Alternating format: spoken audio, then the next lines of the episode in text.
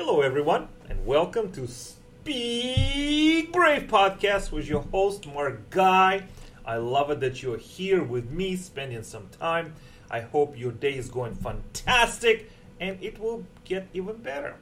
I have a special guest today, uh, a dear friend, Robert Bohrer, in the studio. Hey, Robert. How are you today, Mark? I'm good. Thank you so much for coming and oh. sharing part of your day with us. I'm glad to be here. Yeah, thank you. So, Robert, could you just tell us who you are and tell us what do you have going on in your life right now? So, my name is Robert Bohrer. I am a country boy from West Central Oregon.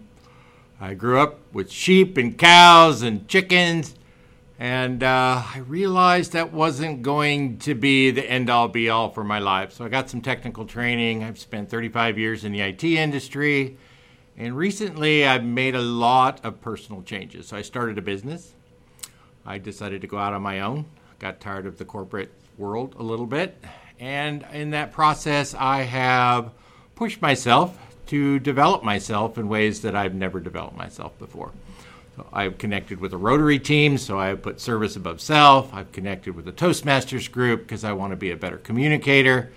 And in all of this, I'm just trying to focus on me becoming a better human so that I can help other people become better humans. This is interesting, and I want to build up on that, Robert.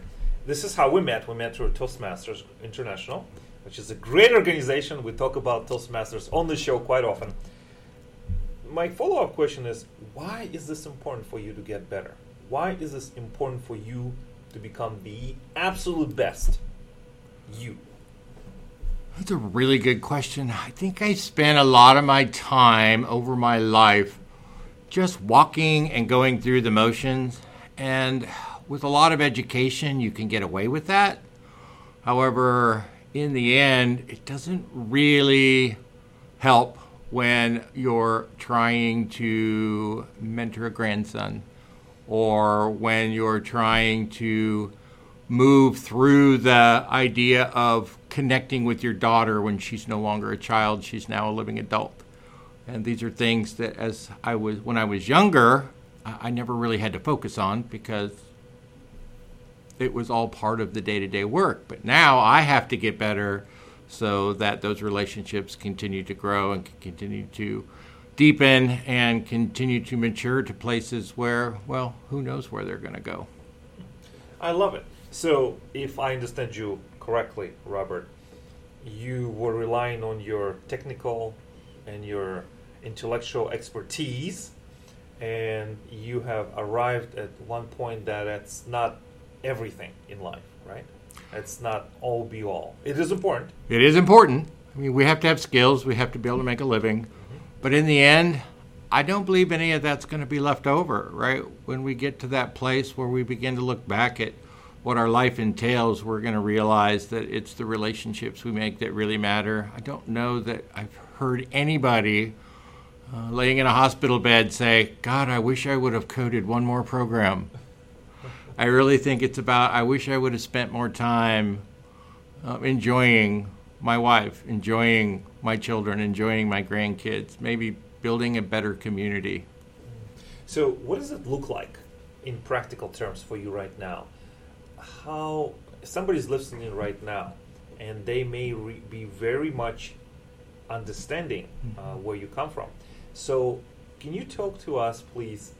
What is that successful mindset looks to you right now? How are you building those relationships specifically? What we're looking for is stories. I'm looking for stories, something that we can hang on to and and and maybe take parts in our life. Well, I'll give you two stories. Uh, number one, I have taken back control of my time. And I make sure that I'm intentional about putting people in my life that are important to me. Just the other day, my grandson and I picked up tennis rackets and headed to the tennis court. He's 11, I am 58. This was not a good adventure for Grandpa. However, we played tennis for 40 minutes and we walked away recognizing that there was not a better thing we could have done with those 40 minutes than just chasing tennis balls all over the tennis court. It was an absolute wonderful adventure. The other story I'll tell you is I took my grandson out to a service opportunity where we were helping prep uh, a, a, space for a um, a marathon race. It was actually a 5K, and my grandson and I did some service work together. And we were walking around talking to some of the other booths, and somebody handed him a frisbee.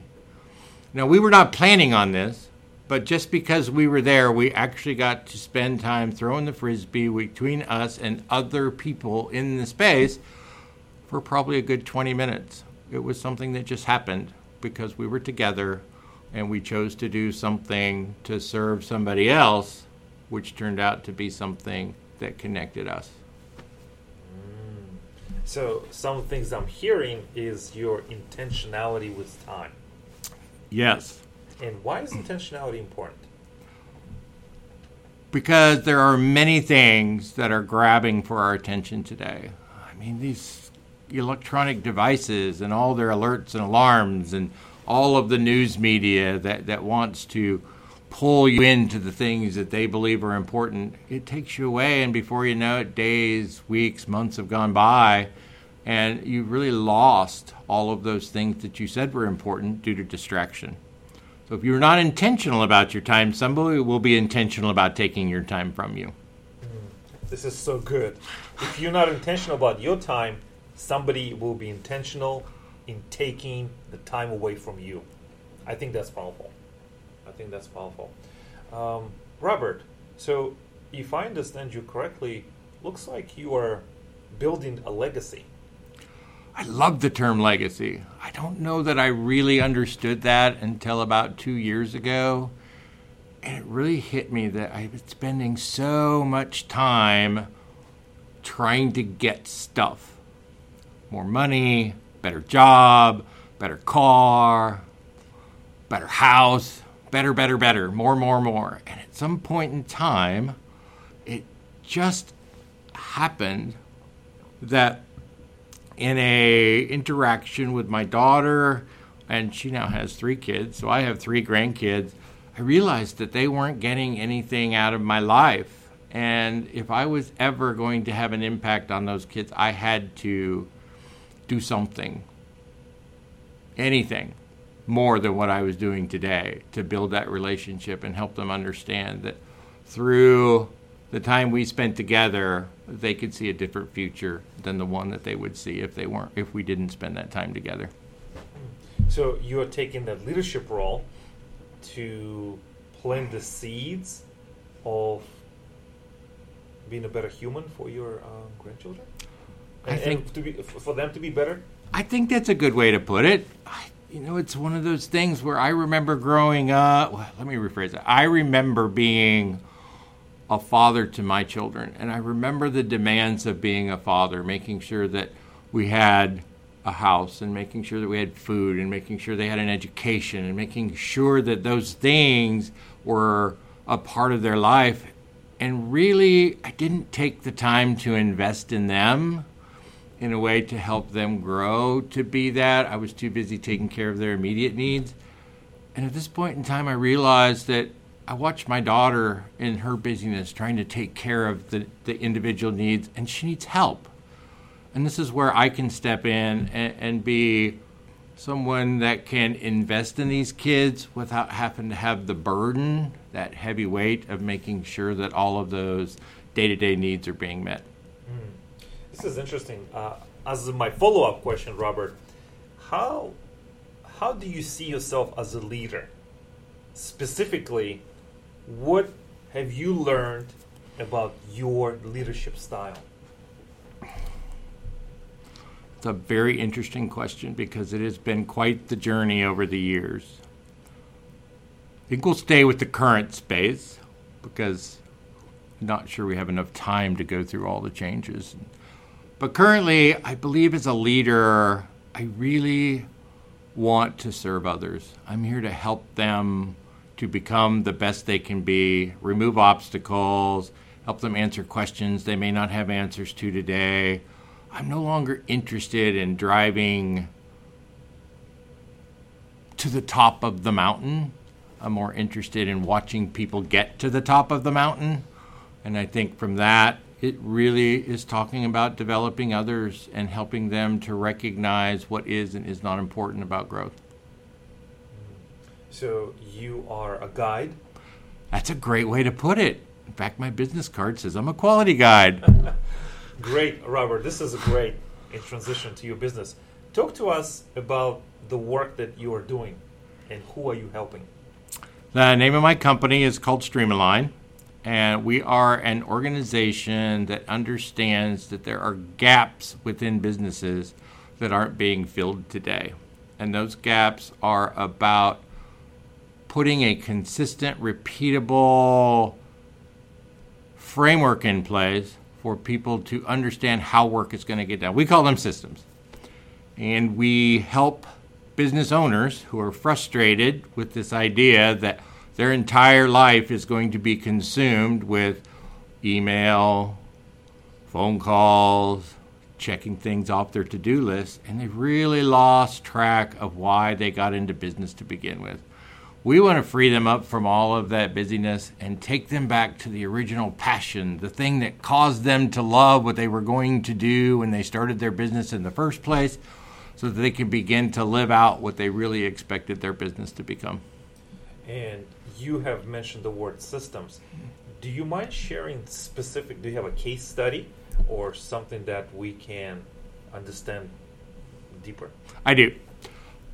A lot of businesses, when they move from that small size business and they start opening up and they hire more people and they've got more money, they tend to fragment from a communications perspective what happens is, is as the individual business owner in a small business, I'm handling most of the communication. So the message stays the same regardless of who I'm talking to because I'm the one communicating. When more people are involved and that message needs to stay the same, we tend not to frame or document how we want that message to be communicated out from the business and we want the business itself to carry the communication style of the leader. So, what we do is we help the leader sit down and take a look at all the communication vehicles over the entire business.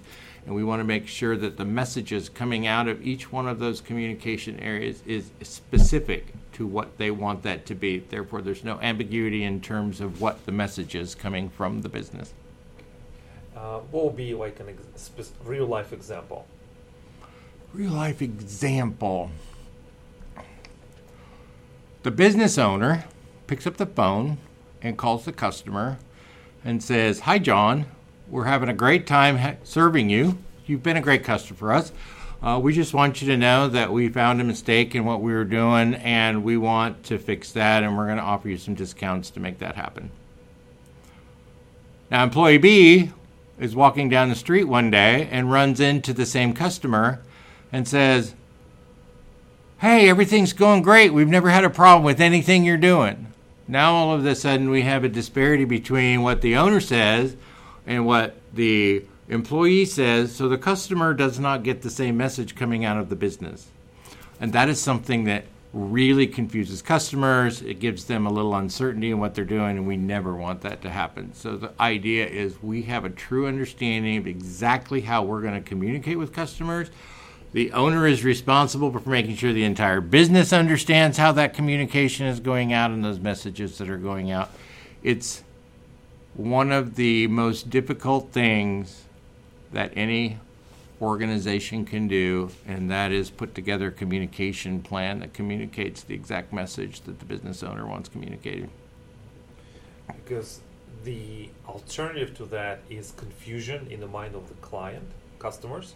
Yes. Pros- prospects too, and other, mm-hmm. you know, people who are not even clients yet, but still uh, members of the community.